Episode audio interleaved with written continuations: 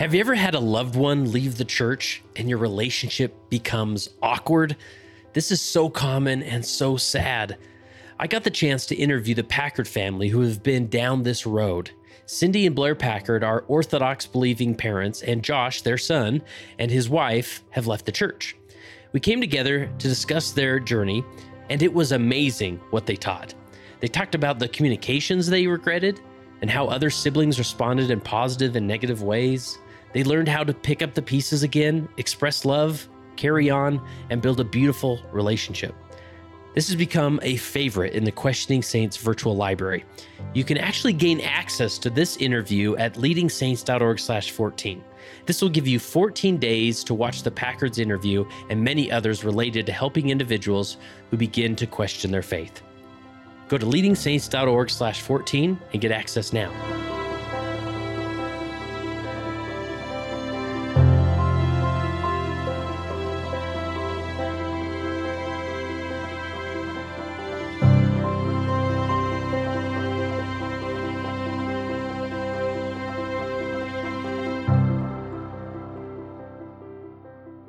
Welcome to the Leading Saints podcast. Now, for many of you that are brand new uh, to Leading Saints, it's important that you know that Leading Saints is a nonprofit organization, 501c3, dedicated to helping Latter day Saints be better prepared to lead. And we do that through content creation.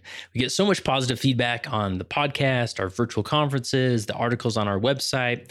Uh, you definitely got to check it out at leadingsaints.org. And on their homepage at leadingsaints.org, you can actually find the top six most downloaded episodes to the podcast. So if you're new, like the content, want to jump into some of our most popular episodes, head there after you listen to this episode. The following episode is a throwback episode, one that was published previously and was extremely popular. To see the details of when this was originally published, see the show notes. Enjoy this throwback episode.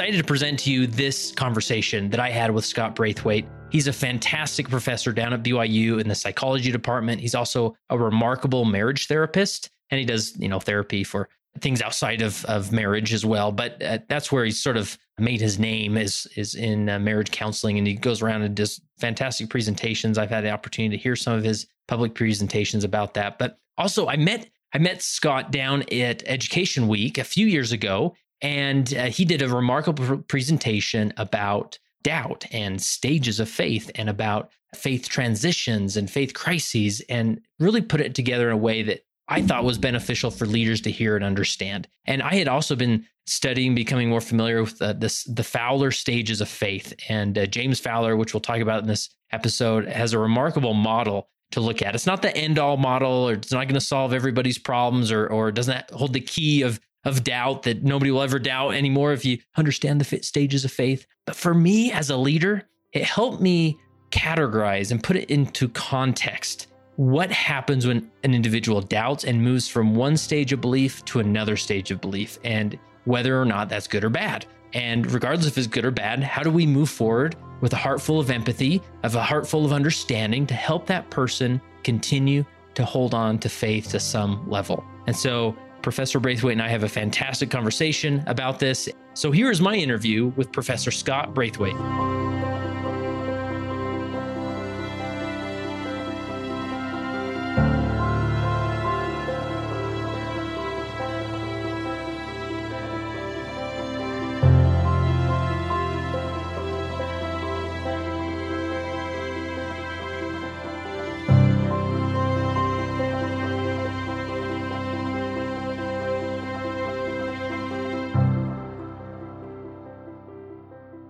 Today, I have the opportunity to sit in the office of Scott Braithwaite. How are you, Scott? I'm great. How are you doing? Awesome. This is Education Week. We're at the end of August, and uh, it's a week you always have circled on your calendar, right? That's right.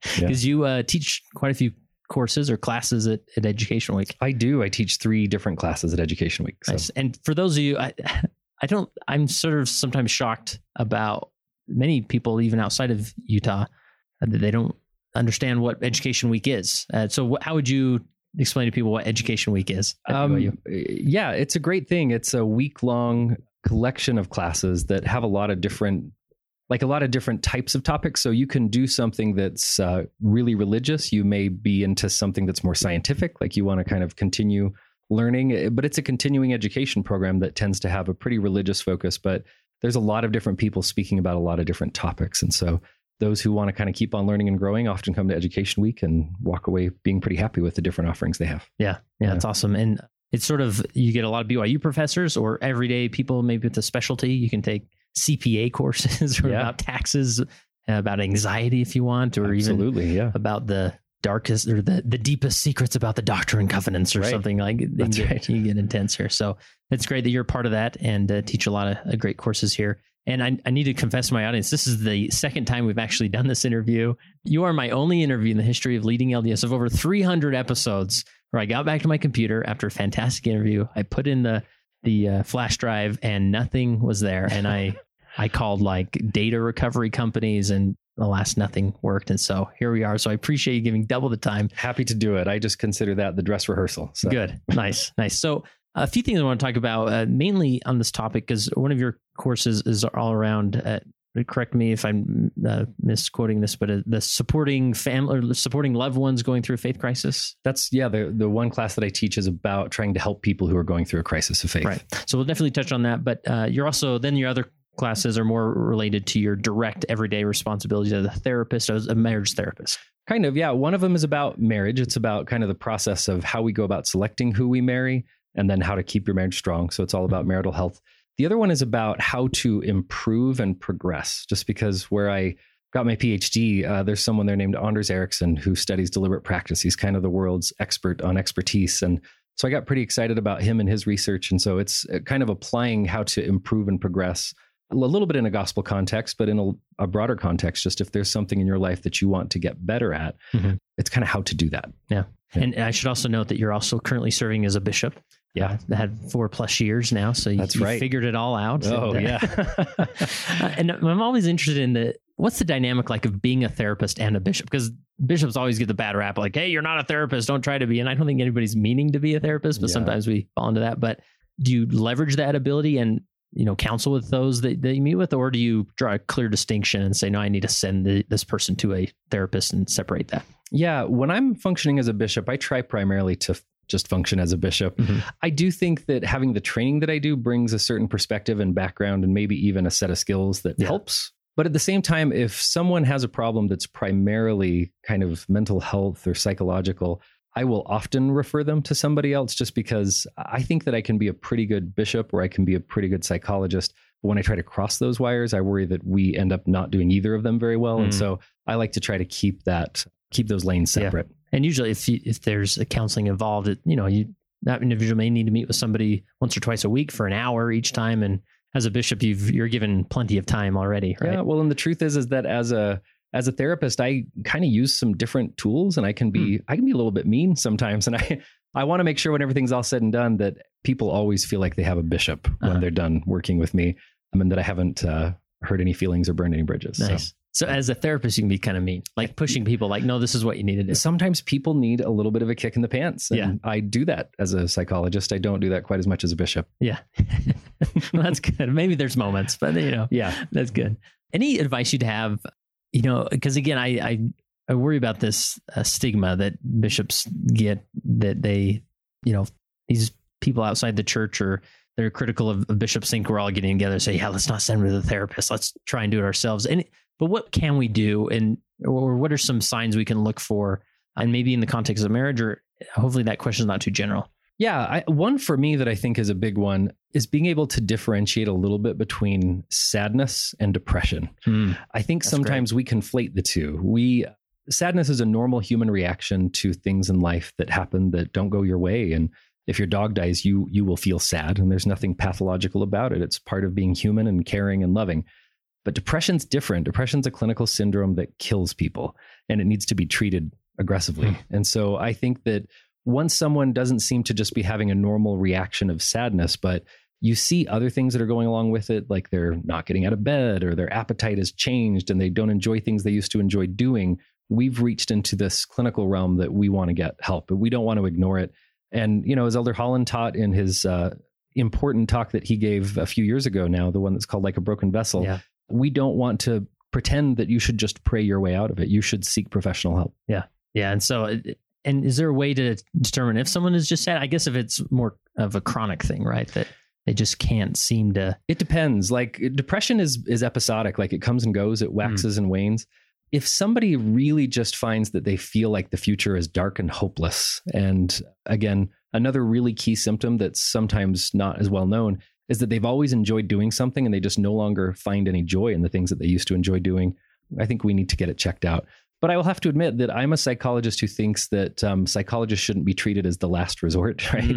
Right. If I had it my way, Yeah. psychologists would function more like dentists, where people would check in periodically, and most of the work that we do would be preventing problems from happening rather than pulling out all Yeah. your teeth and putting in new ones. Yeah, and I think another angle with that, what a lot of bishops struggle with, is that sometimes they feel like, oh, okay, if I'm referring this person to counselor, and they, I know they can't pay for it, and we're going to have to use sacred funds. And I guess for me, coming from a ward that was high welfare, like I was spending, you know, approving thousands and thousands of dollars for rent checks, and so a hundred dollar, you know, counseling visit for me seems so tiny. Like I would give those out all day, every day, Hmm. and just to to do it, like, do you feel like it's helpful to sort of separate that. Like that's what the sacred funds are for. Like regardless, even if you have an inkling of depression or some mental health concerns, send them. Right, use those funds. Maybe here's where I'm going to be critical of my own profession. I don't Yeah. think that all mental health workers are going to do a very good job. Mm. Like we just don't, we're not yet at a place where as a field we have really well established standards to meet the standard of care. If you, for example, broke your leg and you went to a physician and she said, Well, I think we should do some smelling salts and a seaweed wrap, she would lose her license, right? but in psychology, it's kind of anything goes. And so Interesting. I'm okay. I'm very particular about how and when I refer. But yes, I don't wait till the moment of abject crisis uh, yeah. to get there. Yeah, I think that that's helpful to know because there are. I remember, uh, you know, after a few years being bishop, I sort of found a few therapists that I really benefited working with. You know, they were very responsive to to me as a bishop, and and I felt like everybody I sent to them, I saw progress there. But you're right. There's some individuals you may send and say, well, I don't get it. Like we did six weeks of therapy, like, but nothing, nothing's changing. And not that that's a bad therapist, but are there anything that the bishop could do to really make sure that they're sending them to somebody that that's going to actually help? I find that it's often best if you know somebody in the field to ask for a referral Hmm. because I do think that we who work in the profession kind of know who we trust and who we might avoid. And so I would I would probably just find somebody and ask for a referral. Heck, you can email me and I'll give you a Okay, referral. there you go. Look out! Then better uh, watch your inbox here. Um, and the last clinical question I have is: you this this class you're doing during Education Week about finding the right partner. I think a lot of individuals, especially those in YSA wards, they have people coming to them saying, "I found her" or "I found him," and but that person doesn't think so or whatever. Any give us a the 30 second summary of what you're you're going to teach that would be applicable to the leaders. Yeah, I think the thing that I teach that feels counterintuitive to a lot of people, but I think is really important is that you choose who it is that you marry. This person was not chosen for you in the pre-existence, and it's not your job simply to, you know, date a few people and wait for the revelation that says that's the one, but it's to do your homework and to actually pay the price to get to know the soul of the person that you are considering marrying for eternity. It's something that requires time investment and effort and in the end, you have to be comfortable with the idea that God gives you agency when it comes to the most important choice you'll ever make. Yeah. And what would you say to those that that it's not happening in the right place in the temple, right? That's the the storybook wedding, but you know, every story is different in the church. Any advice as far as what if my daughter does pick somebody who hasn't been to church for years or isn't a return missionary or, you know, isn't necessarily the faithful priesthood holder I, I hoped? Yeah, it's a really tricky thing because once someone has kind of set their heart on someone, it's very difficult to change their mind. Yeah. And sometimes people's attempts to change their mind create wrinkles in Mhm. those most important relationships between parents and children or, or whatever. I agree, each situation is pretty unique. And even though we do have patterns and ideals, we need to make sure that at the heart of the matter, we kind of have some values and some morality that allow some flexibility around that ideal pattern. Yeah. And I guess that's, that's a good segue to the, the main topic I want to talk about because really at the end of the day, this is, I mean, people get themselves not only into to faith crises, but sometimes relationship crises. And as a, as a parent or as a loved one, as a bishop, sometimes you just have to step back and say, well, we love you. Like how, when's the reception? We're excited to be there Yeah. uh, where we can't jump in and try and fix it or, or say, well, did you know this about the individual and try and manipulate them away from that relationship? Sometimes that's the road they're going down. And we have to step back and let it unfold. I agree. I think that um, we often want to try to control situations that we can't possibly control. And all we can do is create more damage by trying to control it. And so at some point, you do have to realize that there's more at play here than just what happens in the next six months. Awesome. All right. Now I'm segueing to the main topic here faith crisis. You- You're teaching all these relationship and marriage courses. Why on, uh, how did this come that you suddenly have this, this faith crisis or, or doubt class on your schedule? Yeah. uh, Education week. The thing for me is that there are a lot of different people, I think, who are addressing this topic, faith crisis. And I love what they're doing. I'm I'm a big fan of your Richard Bushmans and your Spencer Fluhmans and all these people who Yeah. are out there just doing incredible things. They tend to come from a religious studies background or from a history background. And I think that there's a really important psychological component that is neglected generally, hmm. like that they're dealing with the substance of what people are having a faith crisis about. But ultimately, this is about people and the way that people are responding to a situation where they had expectations and those were violated. And that's kind of what psychologists do. And Mhm. so for me, it was this idea that um, I think I have a unique perspective that deals with the people side of all of Mhm. this. And And that's, I mean, you went through your own, what you would classify as a faith crisis. Would you mind telling us that story? Sure. Yeah.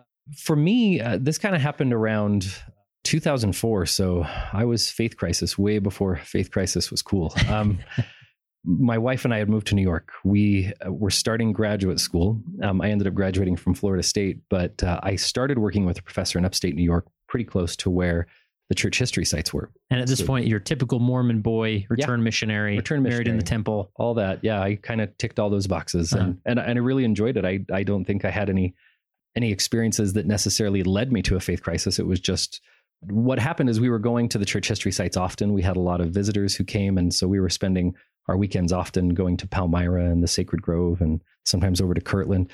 And that got us really interested in church history. And so my wife uh, was the first one actually to kind of pick up a book called uh, Mormon Enigma, and it's a biography of Emma Smith a really great biography, but one that doesn't necessarily pull any punches. It doesn't shy away from the difficult aspects of the story.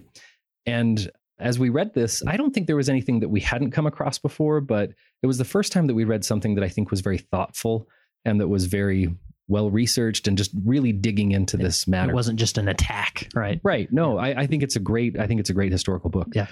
But having been mostly exposed to kind of correlated church materials, it, it talked about things that I hadn't heard that much about. So for both of us, we were kind of like, "Wow, this is a little bit of a different, you know, narrative than we'd heard." It wasn't something that had completely unsettled us, but it made us kind of ask the question: Do you have to either not know stuff or turn off your brain to stay LDS? and we both decided that that couldn't possibly be true right that the the truth ought to be a subject that kind of bears investigation And, truth, so I mean, is a great deal of our doctrine. I mean, Right. we can't just act Yeah. like it's not there. so we decided that the answer was to kind of go all in and to to learn everything that we could about all of this and so that for us began a long course of study where we just wanted to know everything there was to know about everything and so what I mean by that is that I didn't just, you know, read something like that day's equivalent of the CES letter. I read every reference in the CES letter. Oh, I, wow. I, I kind of I got into because that's kind of my way of coping. That's my way of dealing with things. I do research, like I Uh-huh. study. I kind of learn all the things that there are to learn. And uh, through all of that, I mean, I guess you could call that a crisis of faith. At, at no point did I ever feel compelled to let go of the faith that I had grown up with, but it changed. It became a different, maybe more nuanced version of that faith. So I don't feel like my testimony coming out the other side of it is a testimony with an asterisk next to it. I think Uh-huh. it's testimony. It's Yeah. a vibrant, living testimony that sustains me. And Yeah. so that was kind of what happened for me. And I think as we get into this idea of stages of faith, I can kind of highlight maybe some of those specific things Yeah. that that happened for me. Did you ever feel like violated by by the church? Like the people go through this process of why didn't you tell me? Why did you hold this back from me? I think that's a really common narrative. That didn't happen for me. I mean, there was a little bit of just like, I don't, I don't understand why there wasn't something in the church curriculum that even mentioned that Joseph had more wives than Emma. But at the same time, I think I understood why. I think I understood the perspective of the people who were in charge of the curriculum and that they were, I think, trying to do the best they could to help sustain faith and to build up people's testimonies.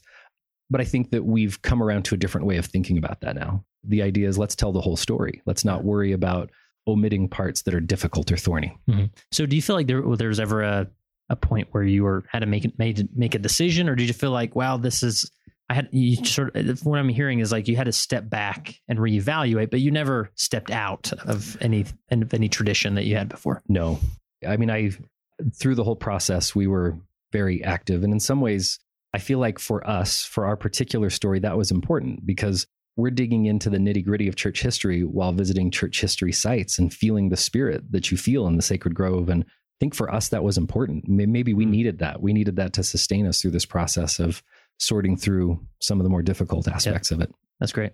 And since then, uh, so how did that? Did you suggest to Education Week to that you wanted to teach on this, or how did that come to? I did. Yeah. I mean, they had approached me to teach some of these other classes, and I suggested this one. I'll be honest, I didn't know what they would say. I didn't know if they would like the idea or if they're just like, ah, that's a little outside the scope of what we're trying to do. But they were very excited about it. And the minute that I submitted it, they said, okay, let's go. Nice. Now I'm going to be uh, quite selfish here because instead of going to your education class, which I may do later, but I take the instructor into his office and I get I get one on one time here to share right. with others. But I know in this you emphasize about the, the, the Fowler stages of faith. That's would you say that's the the core of of what you go through, or is that just one example? A little bit. I kind of build it using the framework of James Fowler's stages of faith, but I highlight the fact that his stages of faith corresponds really nicely with uh, Bruce C. Hafen, who gave a talk at a BYU devotional. It was actually in the late 70s, where he identified kind of his taxonomy, where he thinks there's these three different levels of faith. And then also a really important uh, devo- or address from Elder Ballard to the CES instructors mm, of the church yeah, about how we we need to adjust the way that we teach these things. So it's kind of highlighting those three things and showing how well they all work together. So I think most people know who Bruce C. Hafen is. He's still around, right? Yeah. yeah. yeah. He's uh, emeritus general authority, but also was the uh, head of CES, right? Uh, during his time and as a, and a former president of BYU, yeah, or that's Ricks right. College. Ricks College, yeah. Right. So who's James Fowler? James Fowler uh, was a he died a few years ago. He was a Methodist minister, but also a theologian, and he taught at Emory University. So he was someone who was kind of a scientist and a practitioner, meaning that he studied faith kind of using a you know scientific framework, but also he was a minister. He had a congregation and he saw the lived experience of people who are trying to walk the walk of faith. And in that experience, he said, I, I noticed that there were certain steps that people go through in the development of faith and kind of fleshed out this taxonomy that shows kind of what these phases look like and how people tend to progress through them. Yeah. And I love these stages of faith because for me, they help me articulate and better understand and better empathize with those that maybe are going through what we would classify as a faith crisis. And we've talked about on leading others before. That's not really the best term, but for the lack of a better term, faith crisis. And since then, I've sort of used the term faith transition as you're transitioning through different stages of faith where I feel like in our tradition in the church, there's more of a black and white two stage. You either prayed and received a witness, or you haven't yet, or you lost it, or you either have a recommend or you don't. And so it's very black and white, I think, for, and it's not just our, our religion, but many Christian religions, it can be very black and white. And so having these stages, I think, bring a lot of hope and understanding of, of the human experience as it relates to faith. Mm-hmm. So, what would be the next step to describe what these Fowler stages are, then sort of juxtapose them to Elder Hafen? Sure, yeah. So the first two I think are not super interesting. They're I think they reflect the fact that he was into a psychologist named Jean Piaget at the time who talks about some of these developmental things. I think the where we start to get interesting is in the, the third stage of faith. And stage three faith is one that he, James Fowler, says most people spend most of their religious life in. So mm-hmm. this is not an unusual thing stage three faith is very much about group identity. Like you were saying, that we're really into who's in and who's out. Yeah. It's primarily about rules and it's very, very concrete and black and white. So there are good guys, there are bad guys. There's us and there's the world, and the world is wicked and we're good, and all of those kinds of things. It's a very neat and tidy story. So, this is where, for me, I start to kind of think a little bit more about what we know in psychology. It's this idea of what I call simple stories. So, let's kind of come back to this idea of marriage and just psychology in general. When we live life, we typically have a few facts and then we have to fill in the blanks in between. For example, if I'm walking down the hall at church or something, let's say I walk down the hall, somebody walks past me, and I kind of wave at them to say hello, and they don't respond back. Those are the facts of the situation. But in my mind, I create a story, and that story tries to help under, make sense of that situation. And so I may be the kind of person who says, What a jerk. They clearly saw me and they're just rude and they didn't wave back. That's the story that I tell myself. You have other people who might be more inclined to say, oh, maybe they just didn't see me or, or whatever. But the point is, the facts are simply we walked past each other. They didn't wave. I did. I didn't like the way that I felt after that. Usually, the story that we self we tell ourselves is really simple. It's a clean, neat, tidy story with good guys and bad guys. Mhm. Usually, we're the good guy. Right. Other people who have aggrieved us are the bad guy, and we kind of run with it. And we believe the whole thing. It's almost like we don't realize that we filled in the blanks. We just believe that that story is the truth. Mhm. This happens in marriage therapy all the time, where when a couple comes in, the first thing that I try to do is make sense of why they're coming in to see me. So I meet with them separately. Oftentimes, you know, when I sit down with one, they'll say, th- they don't say it quite this clearly, but I'm experiencing a lot of pain. And when I think about it, my pain is happening because of my husband, because he is just this uncaring jerk who refuses to do anything reasonable to help foster a relationship. and then I'll talk to the husband. He's like, My wife is crazy. And I'm thrilled that you're now going to help me help her understand just how crazy she is, right? they have this really simple story that their marriage problems are entirely outside of themselves. And that if that person would just change this, then everything would be better. Hmm. And step one is that we really have to help them to develop what we call a, we can call it a more complex story. I would call it a dyadic conceptualization, meaning that they realize that we're partners and that we kind of do a dance and that the other person isn't actually the enemy, but this dance that we do is causing problems for us. And in a really counterintuitive way, our attempts to heal our marriage are actually the thing that's making it terrible right Hmm. now because we're trying so hard to do this and we're doing this dance the wrong way. But it's a much more complicated story than he's a jerk and he won't do the most basic things for our marriage. Coming back to faith crisis, I think it's really easy to have this simple black and white worldview where we see this as a very simple story. I think as members of the church, if somebody leaves the church, we tell a simple story. We say, oh, they're secretly sinning, or they're lazy, or they want to sin, or they were offended, or, you know, some version of that. Yeah. And when we tell ourselves that story, what are we going to get out of it? It's not our problem. They're a jerk and they're choosing to walk away. I think it's a much more complicated story than that. And so it's part of what I seek to tell in this education week talk is to help us to understand to get into that little story and realize that it's a lot more complicated than we think it is. Because Yeah. stage three makes things look simple, but they're often not. Right. So let's keep going with Fowler's stages of faith. Mm-hmm. Stage three, where everything is neat and tidy. If you have something that challenges your faith, you can usually just say, well, that's anti. I don't have to address that. But sometimes for people, too much stuff accumulates and they actually tip over into stage four. Stage four is what we often call a faith crisis. Fowler kind of termed it, you know, he, he probably wouldn't use that exact term, but that's really the idea. It's that the bottom falls out from your life and you just don't know whether you can know that anything is true anymore. Everything is now up in the air and you just feel the sense of chaos and panic about this thing that has been the bedrock of your life has now evaporated for you and you don't know what to hang on to. So for a lot of people in stage 4, the tragedy is that they'll leave their faith tradition. You know, in this case we're talking about Mormonism, but remember Fowler was not LDS. He was not a member of the Church of Jesus Christ of Latter-day That's Saints. right. Get that right. We'll That's right. Do some hard edits here. Right. and uh, the thing that's kind of ironic, though, is that they'll stay in that stage three mindset. They'll actually stay very, very rigid in their thinking, but they kind of switch teams. And Yeah, so now the church, the church becomes the bad guy, and it was pulling the wool over their eyes the whole time, and it was not uh, forthcoming about things that it should have been forthcoming with. And so they find kind of a sense of community elsewhere. They find things that they can hold on to elsewhere. And I don't begrudge them for that. I just think that the problem here is that they stay in this uncomfortable, rigid state, but now kind of the bottom has fallen out and they've walked away from something that for a very long time provided a lot of structure and support in their life. And I don't think that's the only option. Yeah. I think that there's a lot more that we can do there. Yeah. So And one thing I want to interject here, Sure. as far as with Fowler's stages, that you know he numbers them, and that can naturally give this inclination of like we're supposed to, in our human experience, we're supposed to graduate through each one. And you know, he briefly touched on stage one and two. That I sort of look at if you go into primary, you're going to see very stage one or two. Yeah. faith development, right? And then mm-hmm. we graduate into stage three. And so to seem numbered like this, I don't think, and correct me if I'm wrong, but the point isn't so we're the four stage fours further along the path than we are stage five. These are just different classifications, not necessarily this linear stage of progress, right? Right. And the truth is, is that if there's a weakness to this stage model, it's that as you're describing, it's probably not so neat and tidy. Like you mm-hmm. don't necessarily progress through all these things. But again, I think with Fowler and with Elder Hafen and with others, where you see this kind of the same pattern show up across multiple people who I think independently are coming at this truth, I think there's something to it. But you're right; it's yeah. usually not such a neat, tidy yeah. thing.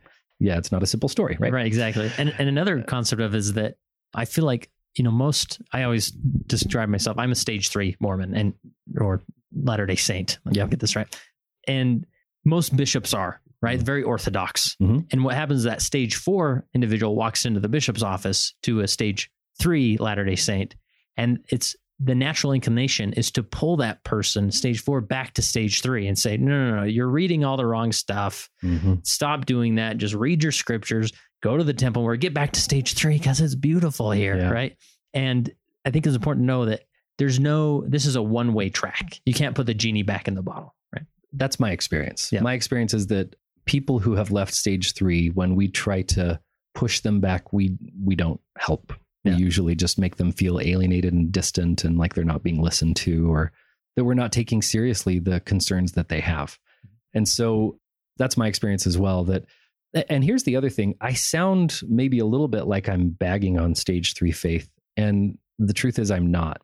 My concern about stage three faith is not that it's somehow more juvenile or anything yeah. like that my concern, though, is that it puts people at risk. Mm-hmm. That if we have this rigid, concrete worldview that's so perfectionistic that it couldn't possibly bear any kind of scrutiny, you're putting yourself at great risk for having a faith crisis, right? Yeah.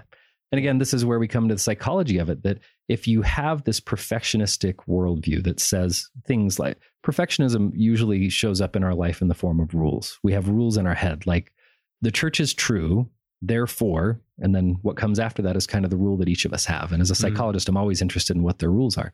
What I often hear is that people will say something like, the church is true, therefore, the leaders are basically perfect and they really don't make any mistakes. So the first time that they're exposed to something where there was a clear mistake made, they're unsettled and for them it all falls apart. Yeah. Because if something's all or nothing, it always ends up being nothing if it's scrutinized. Yeah. Or they may say every statement made by a church leader always constitutes doctrine. But again, this is where we get into this idea that I kind of differentiate between what I would call cultural Mormonism and doctrinal Mormonism. Yeah, that's a great way to look at it. So to me, cultural Mormonism isn't the fact that, you know, we often wear dresses with puffy sleeves to dances or drink Sprite or, you know, that, that kind yeah. of thing. It has more to do with like the version of our faith that we get just by going to church and talking to Mormons and hearing what they think and what they say. Whereas doctrinal Mormonism, I would say, is the canonized scriptural doctrine of the church. It's what we believe that everybody agrees on, that mm-hmm. we for sure believe. Cultural Mormonism, I would argue, is a little bit more into rules. It's into group identity, who's in and who's out, where are the boundaries of what constitutes Mormonism and not. And can I eyeball someone and say, well, they have a tattoo, so they couldn't be a very good Mormon, right? And, and things like that. Yeah. Whereas doctrinal Mormonism is much more about principles it's less about rules and more about kind of putting your trust and your faith in God. And it, it invites everybody to come unto Christ, right? Mm-hmm. It's not so interested in whether or not, you know, as Elder Uchtdorf said, their testimony is this high. I think oftentimes, but not always, people's struggles with faith come from their understanding of cultural Mormonism, that they feel this pain or this rejection, or they believe that we really are such a rigid faith that we can't possibly include some of these things that they're struggling with the difference for me is not so much that there's not overlap between cultural and doctrinal Mormonism. It's that I believe doctrinal Mormonism is living and vibrant and awesome. And it's something that I have so much faith and belief in, right? Whereas cultural Mormonism, I think all of us find a little bit difficult, right? So I think oftentimes people struggles with their faith, they come from bringing a really perfectionistic worldview, a very black and white way of thinking. And then in this cultural milieu that sometimes doesn't necessarily represent what the church actually believes and when those two go together, it just creates friction and tension. And sometimes it's enough that they're just like, okay, I'm done. That's not the true case for everybody. I think there's some people who really, really know doctrinal Mormonism and they have honest disagreements about it. So I, I don't mm-hmm. mean to imply that that's true for everybody, but I think that for a lot of them, it can be part of the problem. Yeah. That's a, I think that's an interesting point of view to look at it that especially when the, the cultural and the doctrinal sort of clash and maybe because of the cultural somebody finds themselves sort of disinfected from the church they often think well the doctrine needs to change when in reality it's the culture that needs to change there's nothing necessarily wrong with the doctrine though Yeah. it may be you know they may not agree with everything in the doctrine but Mhm. they miss often the culture that is really upsetting to them Totally. And I think cultural Mormonism, it treats our religion like so many other religions that, you know, Joseph was having trouble with. It's saying you look to the past for authoritative answers to questions that you have. But I think doctrinal Mormonism says, no, you keep your eye on the prophet because there are many great and important things that are yet to be revealed, Mhm. right? It, it recognizes that this is a living, vibrant church. It's not a collection of writings from the past, although that's part of our heritage. Um, just to make this less abstract, let me give a concrete example. Um, this is one that I think just kind of illustrates this pretty well. It's the idea of evolution, the organic evolution. Mhm. So I think if you surveyed 100 Mormons saying, What do we believe about evolution? they would say, That is heretical. That is bad. Nobody who believes in God believes in that. Doctrinal Mormonism tells a different story, right? The Mhm. church has actually given official statements on this, and they've said our official position is that we take no position when it comes to evolution as the process that you know people were created by. And then if you read deeply what people have said about this, you'll find that there are some people who are vehemently opposed to it. And so your Joseph Fielding Smiths, your Bruce R. McConkeys, you know, people like that. Then you find other people who are vocal proponents of this theory. James E. Talmage, B.H. Roberts, John A. Widsoe, you know, Hmm. who, who really spoke and said, I believe this is the process by which God did his work. So again, that to me speaks to this idea that doctrinal Mormonism is vibrant. It allows room for different perspectives on really fundamental issues, but we don't often have discussions about that. We have discussions about cultural Mormonism. And someone says, Well, I believe in science, and Mormonism rejects science and evolution, so I'm out. Mhm. And, and that's what I'm saying is that I think we want to make sure that what we're rejecting is actually espousing the view that we find so troubling. Yeah. So going back to the, the stages, you know, you focus on three and four, and maybe, uh, and I think you're, you're what you're articulating there is a lot of time cultural Mormonism can easily push someone from stage three to stage four. Yeah. And then then they're sort of in this free fall period of well, what do I do now? What can I know if anything's true? Maybe Mhm. finish off the stages. And is Yeah. there, are there seven or six? There's six. okay, and Yeah. six is kind of hard to understand, but Right. maybe talk to us about five and six, and then Sure. we'll, we'll come back. Yeah. So the the thing about stage four again, I always think about things in terms of marriage, which I think actually works really well as a metaphor for Yeah. faith a lot of times. Yeah. But in marriage, what often happens is you have a couple and there's problems in the relationship, but both people really want to hang on to a conviction that they're in a good relationship. So Mhm. they'll actually put up with a lot. They'll take a lot of things and they'll continue to do it. But then one day the bottom falls out and suddenly they recast their entire history together in a different light. They say, you know what? I've always known that she was a spoiled brat and that she couldn't ever be happily married to anyone. I remember on our first date, this happened and this happened and this happened. and so they rewrite their entire history together from Mhm. a perspective of real pessimism and negativity. When that happens, it's very, very hard to get that couple to get back on track. And I think there's something there between stage three and four. Hmm. That in stage three, sometimes you have someone who's trying to hang on to stage three, but once they go to stage four, there's really no going back, right? It's really difficult, like you said, to put that genie back in the bottle. And so when this faith crisis happens, I think the best way forward is to understand stage five. And what stage five offers is a view of faith that allows for complexity. It tolerates complexity and nuance. And it just accepts the fact that the work of God will always be mediated through imperfect human beings. And that means that there will always be human fingerprints on anything divine, that we don't get this pure, unfiltered, untouched thing from heaven. It comes through people and it will reflect the culture and the time and the personalities of those people. But that doesn't somehow diminish it or make it so it couldn't possibly be true. That's what stage five, this faith allows for. It allows us to see complexity and nuance and to say, well, I need to have faith. I don't have perfect knowledge that every aspect of this is perfectly true. I have faith. And again, that should be something that we're comfortable with. Like one of our most frequently cited passages of scripture is Alma 32, and it makes this really clear distinction that perfect knowledge is this one thing that's really different from faith. Mhm. And I think that we need to destigmatize faith because faith allows room for doubt. Faith allows room for us to say, I don't know all the answers to every question. But perfect knowledge doesn't. And I think that when we talk about testimony, we somehow have skipped faith and we've decided that testimony is perfect knowledge. And so stage five allows us to to wrestle with things that don't quite add up to us. Yeah. One of the analogies that I love, there are a lot of different people that I love to read. One of them is Rachel Held Evans. She's a kind of a, a Protestant thinker, but someone who has dealt with faith crisis in her own life. And she brings up the story of Jacob when he wrestles with the angel. Hmm. And then afterwards, his name changes to Israel, right? But uh, as she talks about this, and others have too, Terryl Givens has talked about this. He has a book called Wrestling with the Angel. But they talk about this idea that Jacob wrestles with the angel. And in the end, he realizes that the angel is actually God. And that when he kind of wins this wrestle, when it's all said and done, he asks for a blessing from God. And I think there's something in there for us when it comes to faith crisis and all of these different things that we want to believe that the gospel is a set of perfect answers to every question. And instead, I think that we in stage five faith come to realize that faith will always involve some elements of wrestling and saying, I don't understand how all this fits together. And I don't know how that happened that way. But when it's all said and done, if we're willing to wrestle, I believe that we can ask God for a blessing. And I think that that blessing can be this sort of stage five faith. For me, when I was called to be a bishop, I thought it was a weird choice. I wouldn't have picked me, you know. We've all been there. yeah.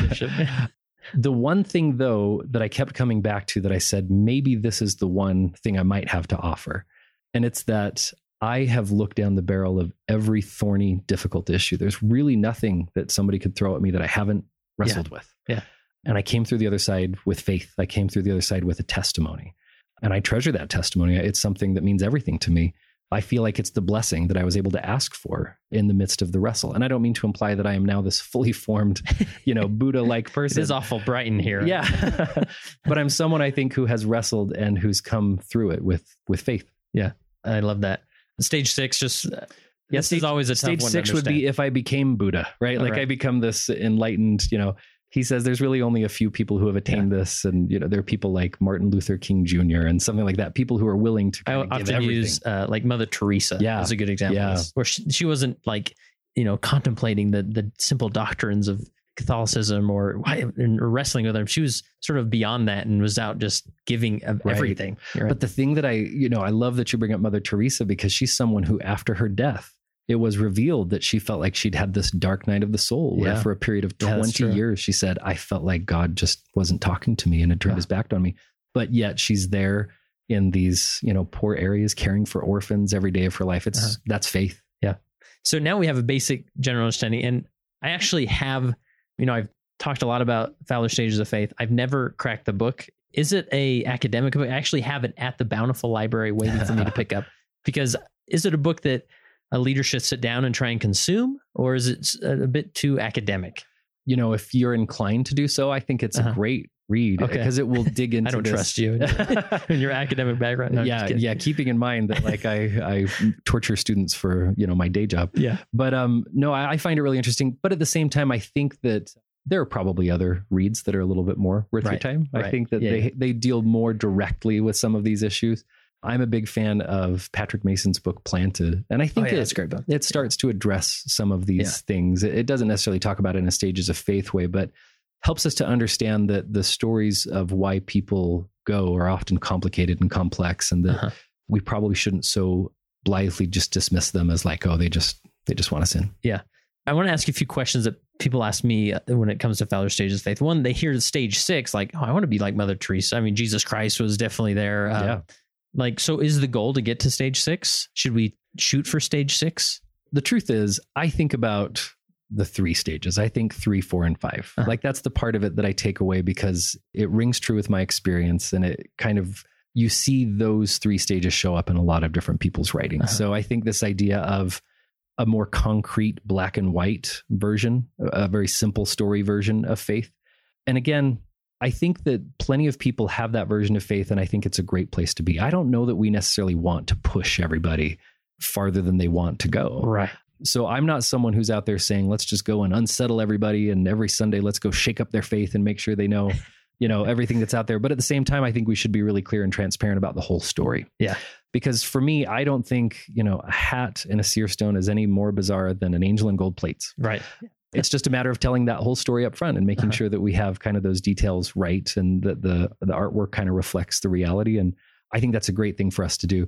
But at the same time, I think that people very naturally will progress through these stages at the right time in their life and that we want to help them when that happens. We want to be someone who can be sort of a midwife that can kind of help them Mm, I like that. yeah give birth through this whole process and there is a period of pain and frustration and difficulty but hopefully there's a great blessing on the other side Yeah. of it too And that was a kind of leads in the next question I was going to ask you is that if somebody's in a stage four, in stage four, and we recognize that obviously as a leader, you know, that uh, stage four seems very unstable and and you're sort of in that free fall state. So, and then I realized, okay, I, I remember I can't pull him back to stage three. So maybe I can push him to stage five. yeah But like you said, this is this has got to be all in on their timetable. right? Absolutely. I personally believe that when it comes to matters of faith and belief and the core of who we are, you are pretty powerless to push anything or to pull any levers.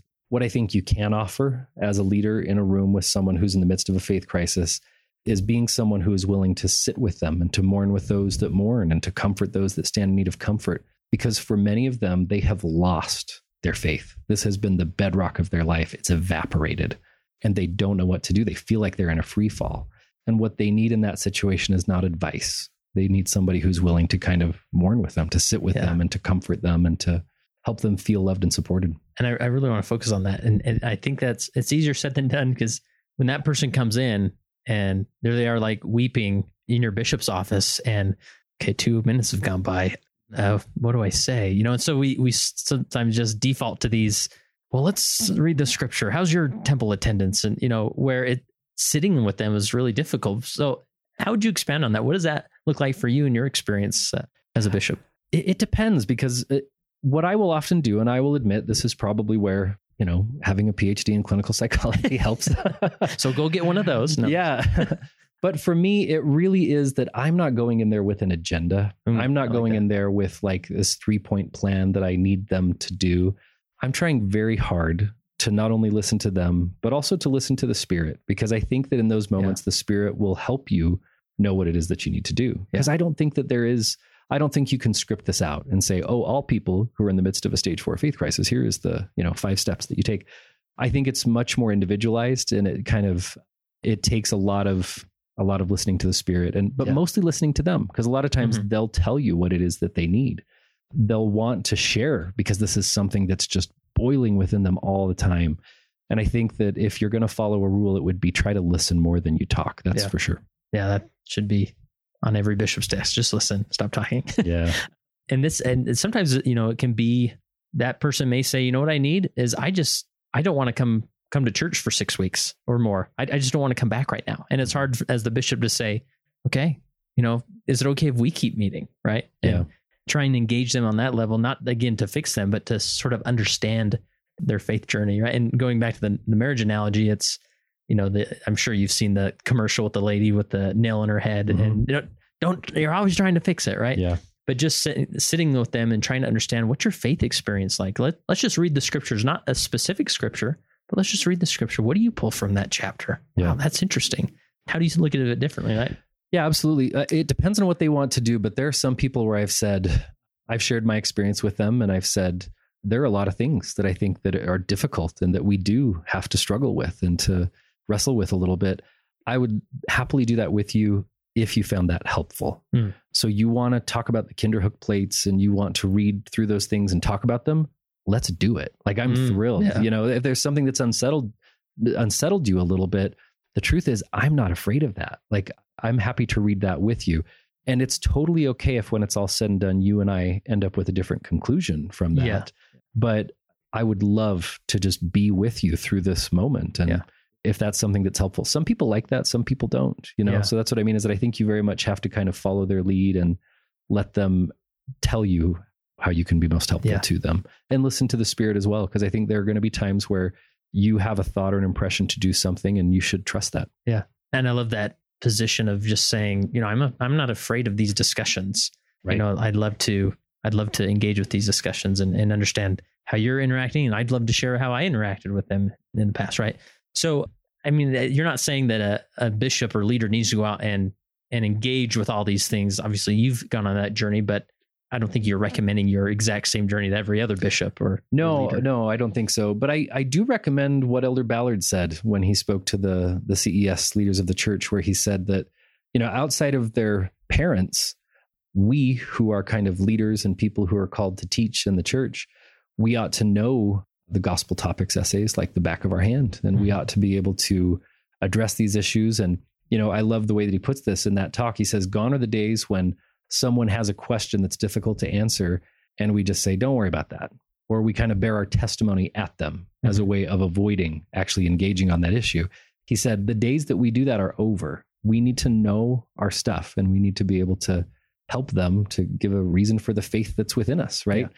And so again i don't think that that means you need to follow my exact path but i do think the church puts out excellent resources that Yeah. help to summarize some of these difficult issues so you can read a gospel topics essay on nauvoo polygamy or on blacks in the priesthood and and you can come away from that kind of knowing about this issue and having a much more nuanced perspective about Yeah. it than what I think the worst case scenario is is if we repeat kind of older understandings of those issues and we start to perpetuate problematic interpretations of those issues that that offer easy answers that are not answers at all that they're they're just wrong. Yeah. And so, I mean, the least a, a leader can do is engage with those resources the church has created, especially the gospel topic essays, which are fantastic resources that uh, every leader at least needs to read well once over at some point. For sure.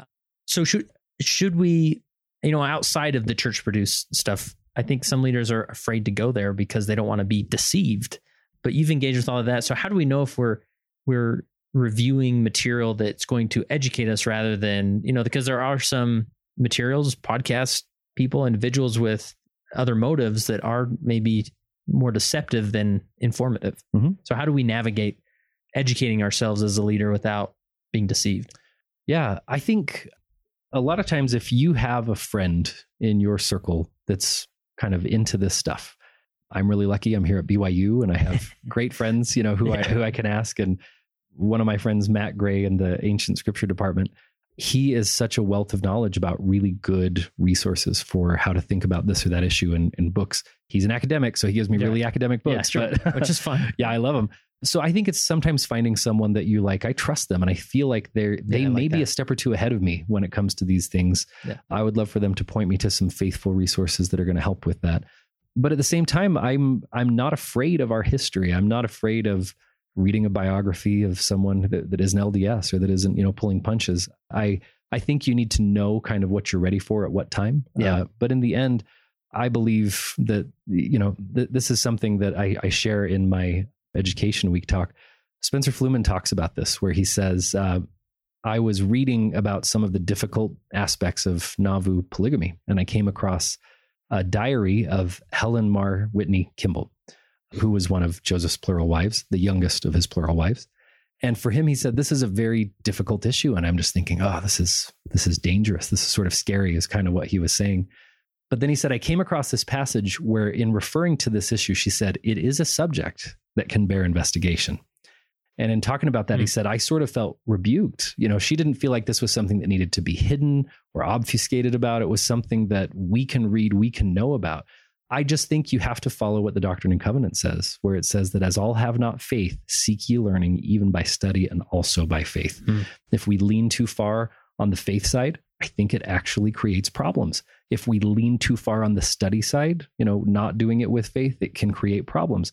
But I think if you have in parallel study and faith, I think that you're going to be all right. Yeah, I love that. And and really, if you go to any Deseret Book or church bookstore, you can spend a lifetime with the resources that are in there and, and not get through it all. And so even if you just stayed in that realm and but I love that just it, it may be scary or there may be some things and with these stages as people as I've explained them to others that they're very dynamic and it's not like we all since I'm a stage three Mormon, I'm all stage three Mm-hmm. where in reality there's part of my face that is probably stage four part of the stage five right Yeah. but the total sum i sort of look at and say i'm probably in that stage three category or we may be stage three mormons and stage four americans right i think Yeah. uh, there's some americans going through a faith crisis with every different presidential election right, Yeah. and but we still we don't throw it all out we still hang with it and sit with it right the other question I get as I describe these crises of faith, or these, I'm sorry, these faith stages, it's easy to think, you know, as you describe this uh, transition from stage three to stage four, stage four can sort of be like, okay, so what you're saying is we don't want to slip into stage four. Okay. So are any of these stages a bad thing or negative? Is there any negative connotation or positive connotation to these? Well, I think the way that James Fowler talks about them is that he would say the move from stage three to stage four that that there's a certain kind of progression there. Again, yeah. it's not to imply that it's better, but there's a progression. And when Bruce C. Hafen, Elder Hafen talks about this, he says a similar thing. He says that in his simplest version of faith, he says answers come too easily. And it actually puts you in a place where you may not be able to withstand life that's going to come along and present itself. So he says, I invite you to step up to that next phase where mm. you kind of explore and, and learn a little bit more. So for me, again, I think this happens very naturally to people. And I don't know that I ever want to introduce it when someone isn't already there. Mm-hmm. But what I want to do is create conditions where we can talk about it. I yeah. think that currently there there's still a lot of stigma around this and that we go to church and we want to signal that I'm okay. I'm in. I'm orthodox. Like I've got all the right answers. You know, I have the right kind of testimony.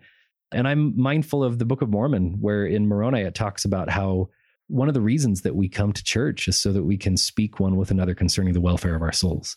And I don't think that just means that we come and talk about how great we're doing. I think it's the good and the bad. That church is a place where we ought to be able to do that. Mm-hmm. We ought to be able to discuss the welfare of our souls and have each other's backs and create a sense of safety so that we can if somebody is struggling with something, they don't have to do that alone. They don't have to think that they're the only one, but they can talk about it without fear that they're going to infect everyone. Yeah.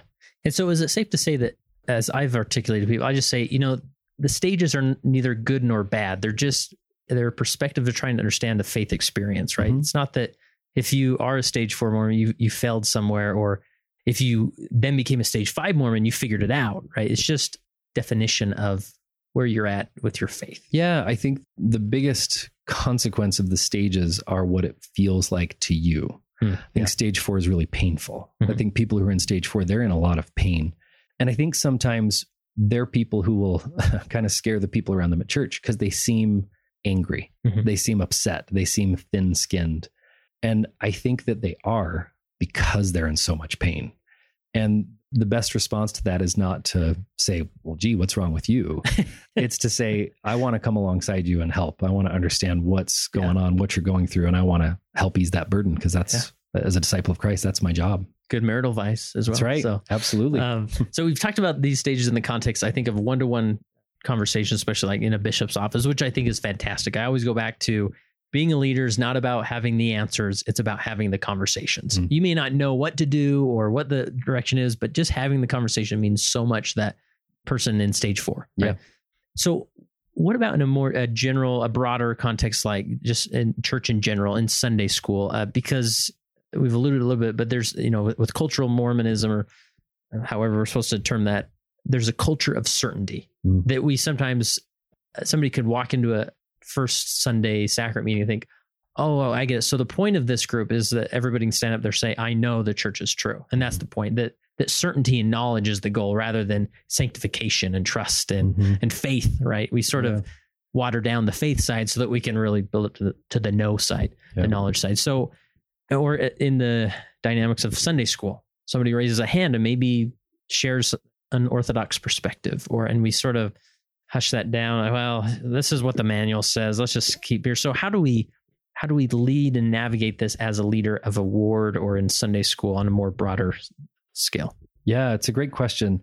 What I think we can do is we can help create a culture where you know there's room for not having all the answers and that maybe our faith isn't about having all the answers but it's about putting our trust in God and it's about creating space for people to learn and grow and come closer to Christ as opposed to like who's in and who's out and all that.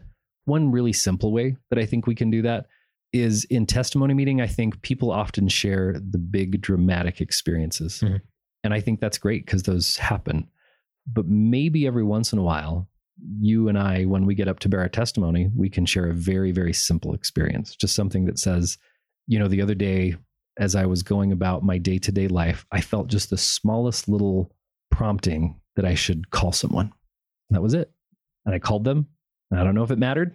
but I felt like that's what God wanted me to do, and I did it. And that's what my faith invites me to do. You know, I believe that idea that everything that invites us to do good or persuades us to believe in Christ, it's sent forth by the gift and power of Christ, right? And Yeah. and those simple little nudges are actually revelation. It's not just the big stuff. It's not when we knew for sure that this or that thing were true, but that I felt like God just prompted me to do a small thing. And that helped me to be like, oh, he's there. He cares. He's involved in the details of my life. I think making room for those kinds of testimonies too is really important because I think it's easy for people in the crowd to listen to these big burning bush experiences, which totally happen and we should still uh-huh. share. Yeah. And to say, you know, I've never had that. I wonder if I do have a testimony. And I think they do. I just think that their script for testimony is big and dramatic, and we need to make room for other kinds of things. Yeah, I think that's great advice. And even, you know, pulling the elders quorum president aside and say, Hey, in this meeting, would you mind standing just just share a, a simple testimony? Like you may not have a grandiose experience, but contribute to this meeting and make more room for those that maybe don't have that burning bush experience. Yeah. Like that. All right. Well, as we we wrap up here, I think this has been a thorough journey through Fowler stages. Us the, the Elder Hafen perspective, of, and maybe that's a whole nother podcast. But how would you? How did he compartmentalize these? these yeah, thoughts? it's really similar in that he says the first one is pretty concrete, it's black and white, it's simple. The middle phase is like stage 4, where he says this is a it's a tricky time and it's dangerous to move into this phase because it can be so unsettling that you you want to walk away. But he says, but I think that the best next step is to move into, you know, his stage 3, Fowler stage 5, which is where we can grapple with complexity, we can deal with nuance, and that he would kind of say that that kind of faith is not only more stable and kind of nourishing, but that it it's really rewarding. There's something to it that is really satisfying, I think, in in your soul. To not necessarily feel like everything is so concrete and black and white, but that there's beauty in what God is doing. There's another person who I just love, Melissa Inouye, who is a an academic at the University of New Zealand in Auckland. She talks about this idea that we like to use the analogy of Christmas lights when it comes to our faith, that they're on and they're all working, but if one breaks, it all falls apart. The whole Mm. string is gone. She says, I think that Mormonism is a lot more like sourdough bread, where she says that sourdough bread has this starter that is kind of funky and maybe not the most appetizing, but that it can create this rich, luscious bread that has this creamy interior with these irregular holes and this beautiful, crusty outside. And she says, I think our faith is a lot like that, that there's all these different mixes and influences, including human ones, including culture and time and context and personality, but that that's really what makes Mormonism beautiful. And its truth does not rest in this all or nothing way on whether or not this one thing happened just so, but that it's more living, dynamic, and vibrant. And I think I think there's something to that. I think that's what that last phase, uh, the stage five, and Elder Hafen's last stage, kind of grapples with and, and deals with. Awesome. Cool. Well, this has been insightful, and now you're all warmed up for your, That's right. your class at 310 here. So yeah, we should just go take it in there and press play. yeah, we'll sit down and, and, and uh, listen. Well, this is great. And just as a, as a closing question, as you reflect back on uh, your time as bishop, and I'm sure you've had opportunity to meet with various people in various stages, how has that time as a leader made you a better follower of Jesus Christ? Hmm, that's a good question. I think it's, you know, kind of staying on these themes of simple versus more complex stories. I think that when you're a bishop, you get to know the whole story. And it's really, I think, easy as a member to maybe look around and say, oh, these people seem to have their act together and these people don't. We, we create very binary kind So of true. sortings. But when you're a bishop, you see that it's all a lot more complex than that. And that Mhm. people who often look like they have their act together, they have struggles just like everybody else. They're very human and they have things that they are often working through silently. And then a lot of times, those people who look like they maybe don't have it all together, there's something there that you, at least for me, I can think of, you know, a handful of people where I'm like, I think that may be the most saintly man in our ward. I really do think that that is, I think he's far more righteous than me. I think most of the people in my ward are, but, you know, certainly some of these people that I think others might look at and think, wonder what's going on there. When you see the whole story, you realize that there's a lot of complexity there and you, you can love and appreciate people in a different way.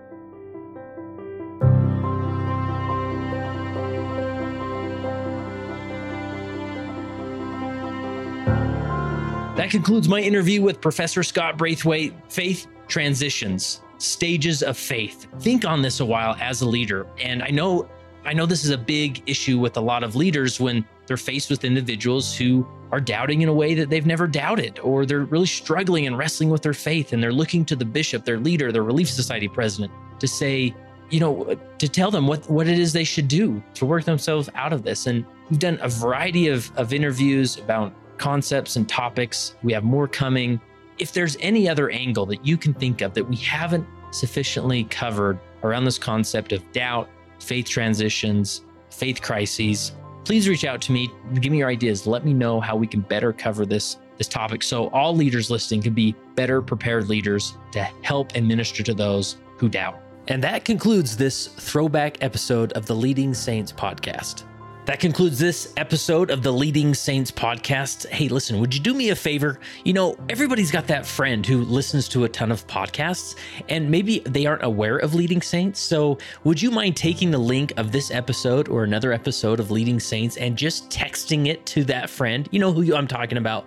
The friend who always listens to podcasts and is always telling you about different podcasts. Well, it's your turn to tell that friend about Leading Saints.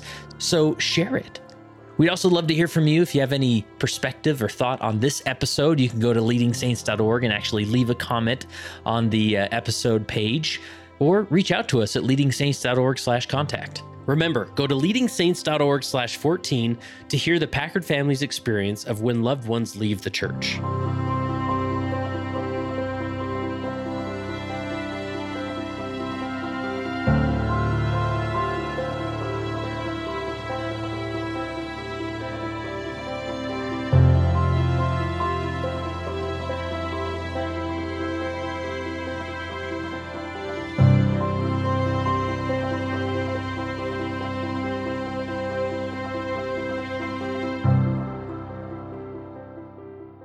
It came as a result of the position of leadership which was imposed upon us by the God of heaven who brought forth a restoration of the gospel of Jesus Christ. And when the declaration was made concerning the only true and living church upon the face of the earth, we were immediately put in a position of loneliness, the loneliness of leadership from which we cannot shrink nor run away, and to which we must face up with boldness and courage and ability.